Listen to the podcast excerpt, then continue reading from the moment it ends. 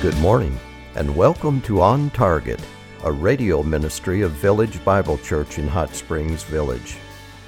We are located near the Coronado Center at one hundred Ponderosa Way. Our Sunday morning service starts at nine fifteen a.m. We hope you will enjoy and benefit from the sermon you will hear this morning.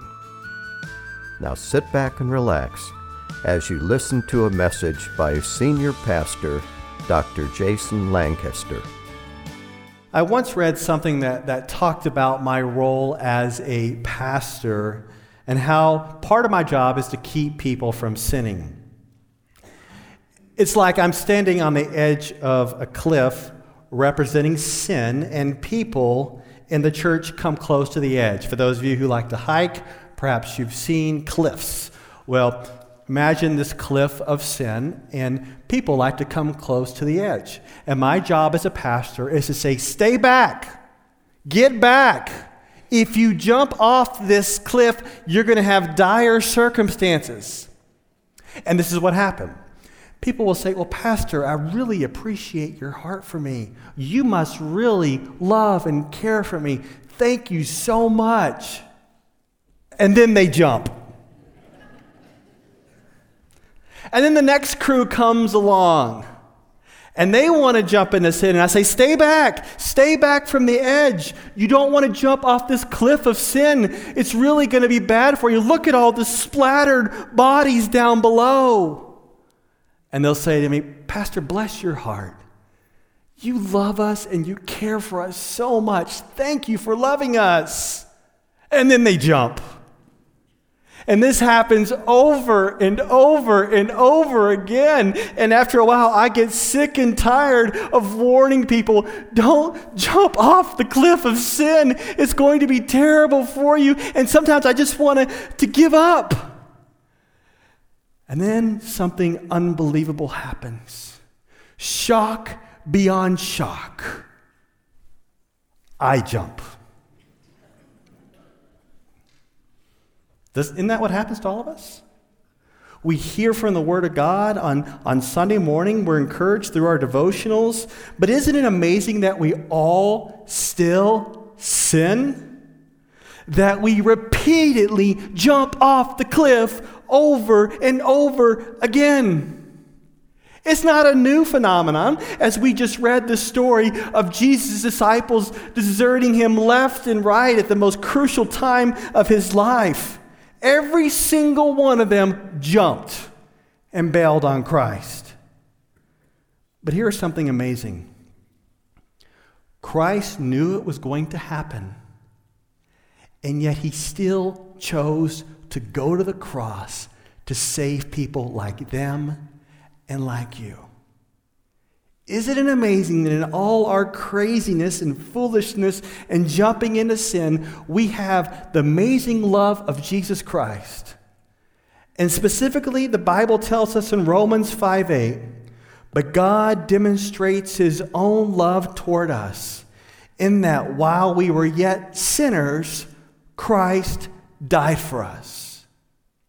Unless you think that you need to get your life put together before you come to Christ, let me assure you that Christ died for you while you were still a sinner. And that is amazing love. And as we look at this story today of the disciples bailing on Jesus and how Jesus shows them grace and mercy, my hope is that by the end of today, you'll be blown away of his grace for you, a sinner. Now, we're in Matthew twenty-six, and the, the passage is a part of something we call the Passion of Jesus Christ. The Passion refers to the events surrounding the suffering and death of Jesus. And this morning, we are going to look at the Last Supper. This symbolic meal highlights the suffer, suffering and death of Jesus for sinners. And as we have a lot of sinners in this passage, where we have the prediction of Judas' betrayal and the falling away of Peter, and right in the middle, we have the Lord's Supper. So today is going to be different in the sense that this is an extended communion, meditation, and invitation. We are soon going to take the Lord's Supper. You may want, be wondering, why have we not taken it yet? We always do it before the sermon. Well, this morning, we are going to have the sermon lead into it, as it's going to be an extended meditation on God's Word leading into communion time. So this is what's going to happen. I'm going to go a bit through the passage a little bit. We're going to have a, a time of examining ourselves. Then I'm going to transition over to the gathering. Pastor Jim's going to come up here. He is going to finish off the sermon and lead you into communion as I finish off the sermon into the gathering and lead them into communion, and hopefully it's going to work. We shall see. So let's let the Word of God prepare us before we take the Lord's Supper. Let's start in Matthew twenty-six, verse seventeen.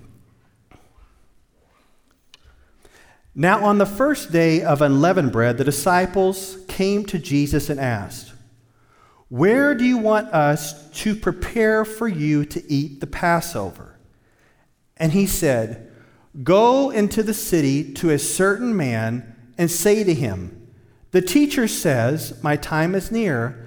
I am to keep the Passover at your house with my disciples.'" The disciples did as Jesus had directed them, and they prepared the Passover. The Feast of Unleavened Bread would last seven days, and it was kicked off by the commemorative Passover meal. And if you don't know what the Passover meal is, well, let me explain it to you. The Passover meal, along with the sacrificial lamb, was to remind the Israelites of the Lord's deliverance from Egypt.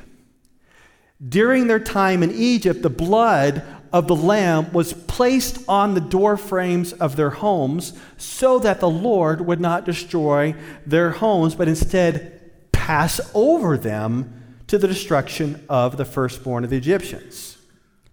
In keeping with tradition, the disciples want to know where they should go to prepare the Passover. Jesus points them to a man who will make provision in his house for them to have the Passover. As Jesus anticipates his suffering and death, and his last meal is going to be crucial for his disciples to understand what is happening. Look at verse twenty. Now when evening came, Jesus was reclining at the table with the twelve disciples. As they were eating, he said, "Truly I say to you that one of you will betray me." Talk about a shock. Jesus is making an absolute solemn statement that one of the twelve was going to betray him. You already know who it is, but the disciples at the time did not have a clue. Verse twenty-two. Being deeply grieved, they each one began to say to him, "Surely not I, Lord." And he answered, "He who dipped his hand with me in the bowl is the one who will betray me." Now, come on. All of them have dipped food with him, so it will be one of them, but who? Verse twenty-four. "The Son of Man is to go just as it is written of him, but woe to that man by whom the Son of Man is betrayed. It would have been good for that man if he had not been born." The scripture predicts in the Old Testament the betrayal of Jesus by Judas. It is prophesied. It is going to happen no matter what. And yet, Judas also chose to enter into full-blown betrayal. It's not like he is a robot and it just must be him. Both are true. It is prophesied, and yet Judas also chose. And Jesus says it would be better for Judas not to be born than to suffer eternity in hell. Did Judas go to hell? Yes, he did. Acts one, read it later, in case you're wondering. Verse twenty-five. Judas chimes in, and Judas, who was betraying him, said, "Surely it is not I, Rabbi." Jesus said to him, "You have said it yourself." Judas is just kind of playing along with the rest of the disciples and wondering out loud if he's the betrayer. Notice that the others call him Lord, and what does Judas call him? Just calls him Rabbi. And so Jesus calls his bluff and affirms that Judas is right on track. And I want to make sure you understand what's going on here. Jesus loves you so much that he endured the betrayal of Judas to go to the cross for your salvation. Judas is not a shock to Jesus. In fact, Jesus has known all along that it would be Judas. He spent days and weeks and months with Judas. And then he has this meal with Judas. It'd be like you sharing communion this morning with your brother or sister in Christ, then you go out into the parking lot and then they shoot you and kill you. That is what Jesus is enduring here for your salvation, that he loves you so much, he's going to push through the betrayal of Judas. Now, the, the betrayal part to me seems horrible, but the abandonment by the disciples is almost at another level. Look at verse thirty. Skip down to verse thirty. After singing a hymn, they went out to the Mount of Olives. Then Jesus said to them, "You will all fall away because of me this night, for it is written, 'I will strike down the shepherd, and the sheep of the flock shall be scattered.'" Now they've moved from the Passover meal all the way to the Mount of Olives. And Jesus said that one would betray, but now he says they will all fall away. Then he quotes from Zechariah thirteen seven and says that that God will strike him, the shepherd, and then all the disciples will scatter like sheep. But it's not a falling away for good for these disciples, because there is a tint of hope. Look at verse thirty-two. "But after I have been raised, I will go ahead of you to Galilee." And though Judas falls away for good, after his resurrection, we'll see the rest of the disciples in Galilee, where there will be a restoration. But good old Peter, he's not buying it. And he sees himself as an exception. If I was one of the disciples, I would not have liked Peter. He's always dogging on me and the rest of the disciples. Look at verse thirty-three. "But Peter said to him, 'Even though all may fall away because of you, I will never fall away.'" Isn't that a great thing for Peter to say? He's so bold and arrogant, and he really slams on the other disciples. Say, okay, they're probably going to fall away, but not me. I'm going to hang with you till the end.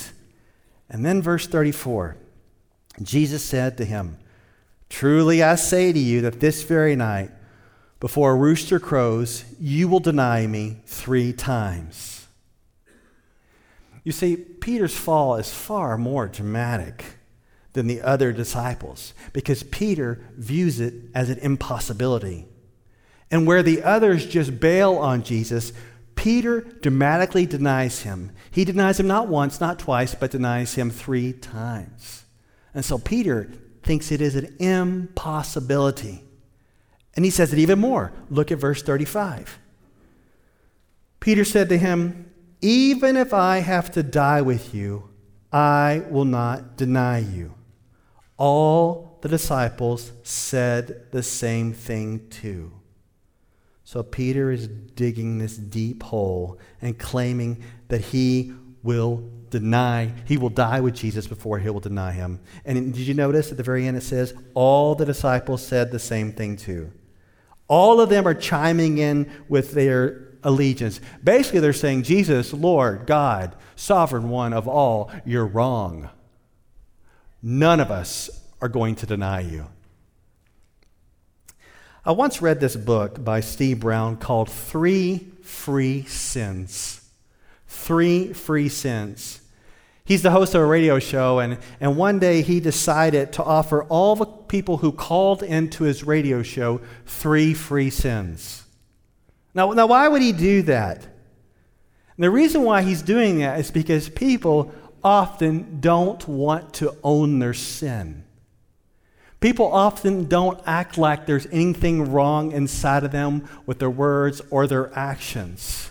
And so what they need to do instead is to own their sin and see it as a bridge to God's forgiveness in Christ.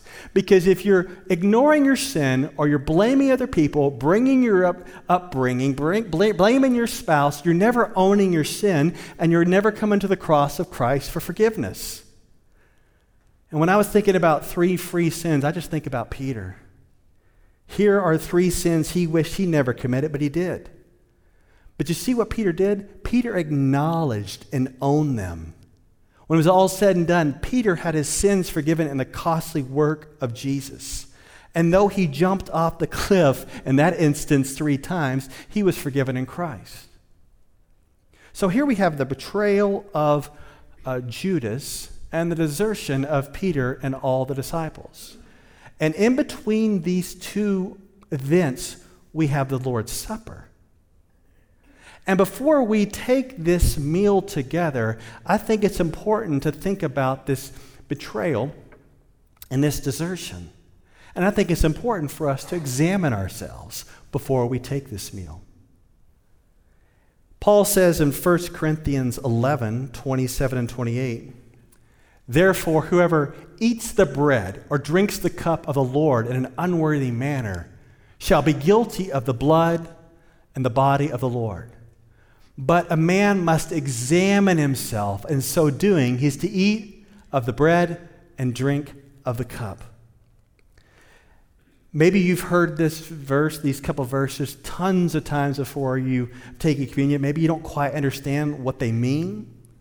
Well, the original context is the Corinthians and their divisiveness and selfishness within the body of Christ. They needed to examine their hearts and repent of their sins before they took the Lord's Supper. And this is not a meal to be mocked, because we don't want to belittle the sacrifice of Christ. And this could be broadly applied to all of us. Before we take this meal, we need to examine ourselves and see if we have unconfessed sin. And I don't mean that you need to go on some secret sin hunt and try hard to remember. But you know if you are not dealing with an area of your life where you're stuck in something you don't need to be in, you're not dealing with it, you're not owning it, and you're not confessing it. Because we need to own our sin, repent of it, and ask for forgiveness before we take this meal. Basically what we're saying is we do not want to play games with God. If we're just going through the motions of taking the meal while not dealing with certain areas of l- our lives, then we're just playing games with the cross of Christ, the forgiveness of Christ, the resurrection of Christ. We're just playing games and going through religious motions. I'm going to tell you something that you may have never thought of before, and I think it's very key to get this in your mind before we go to a time of self-examination. What is the difference between Judas and Peter? It's a difference between worldly sorrow and godly sorrow. You see, worldly sorrow feels bad. Did Judas feel bad? He felt bad.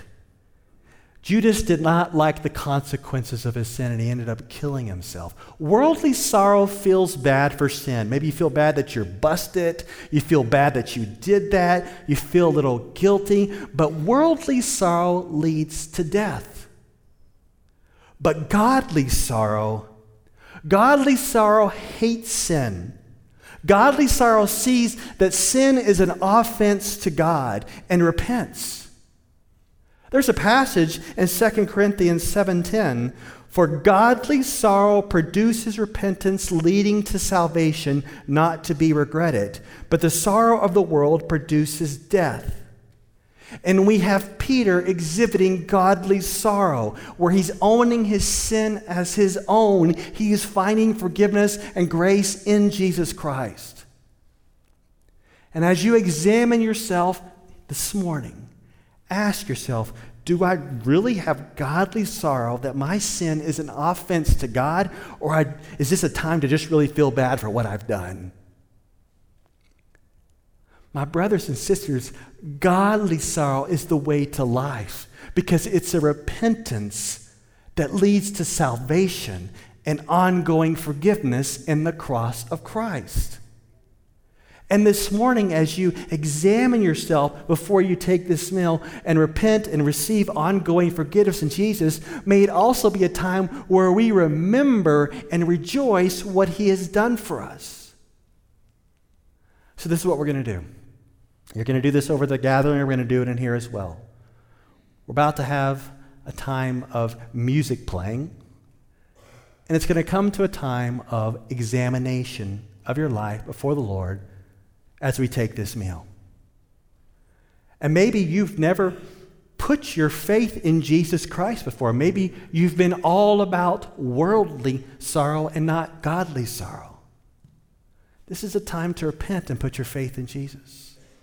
But for the rest of us walking with Christ, it's an examination filled with hope, grace, love, and forgiveness, because godly sorrow leads to life.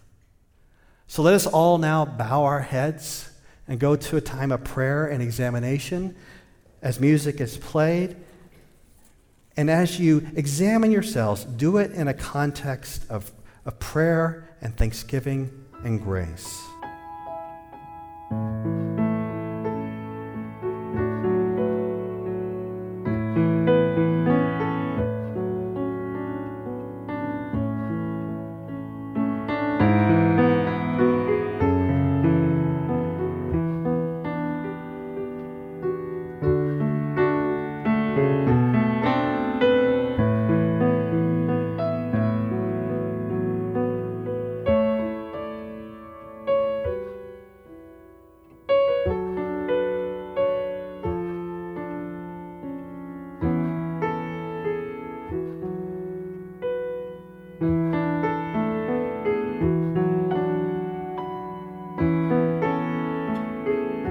In the midst of this betrayal and abandonment, we have Jesus, who still plans to go to the cross to die for sinners.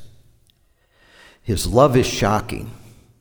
His grace is amazing. Let's now look at the details of this Passover meal. At a Passover meal, the host usually explains the symbolism of what everything means as God delivered the Israelites out of Egypt. In this Passover meal, it's Jesus the one who is doing the explaining. And he goes above and beyond the traditional explanation. He brings new meaning to the meal and interprets it in light of himself. Look at verse twenty-six. While they were eating, Jesus took some bread, and after a blessing, he broke it and gave it to his disciples and said, "Take, eat. This is my body." In a stunning departure from the traditional Passover meal, Jesus said that the broken bread represents his body. This broken bread was symbolic of what was going to happen on the cross when he was to be killed.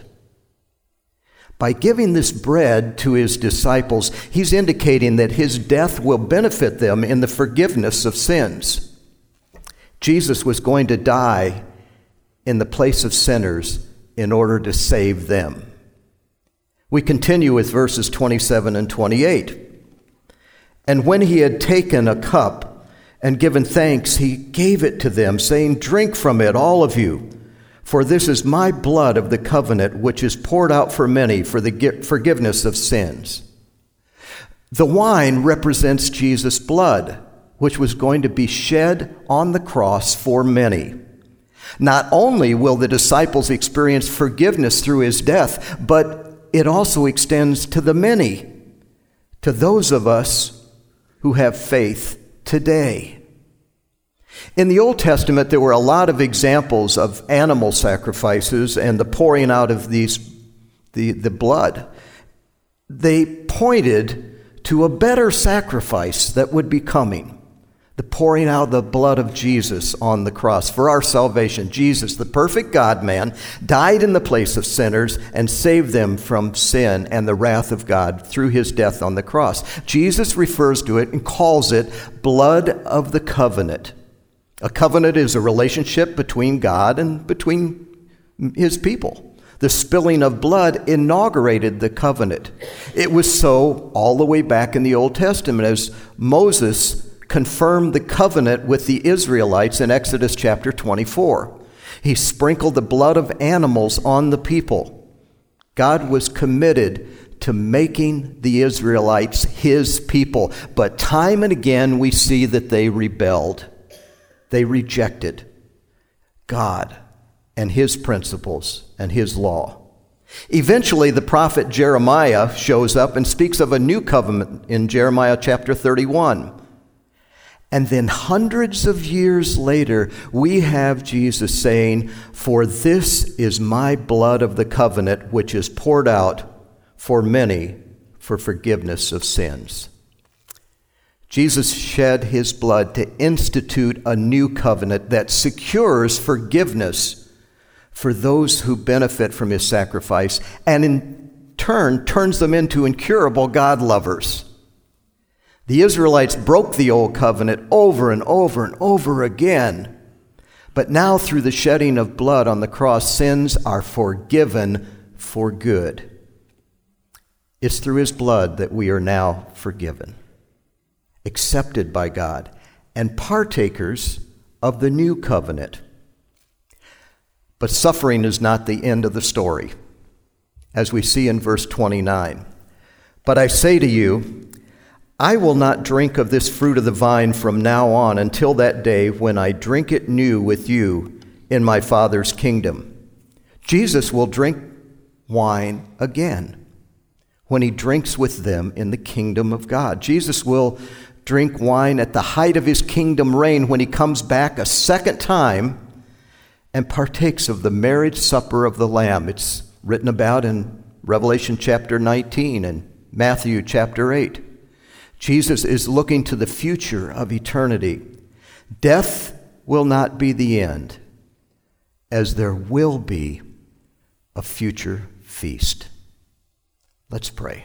Father, thank you that death is not the end, that a future feast is coming, that this feast that we partake of today is temporary. It is for the purpose of remembering and celebrating and for providing a time of our personal forgiveness. And so, Lord, we thank you for this opportunity before us today to celebrate this meal together. In Jesus' name we pray. Amen. We hope you enjoyed this message. It was preached recently at Village Bible Church. You can hear this message or let others know about it by visiting our website at v b c h s v dot org or call us at nine two two, zero four zero four.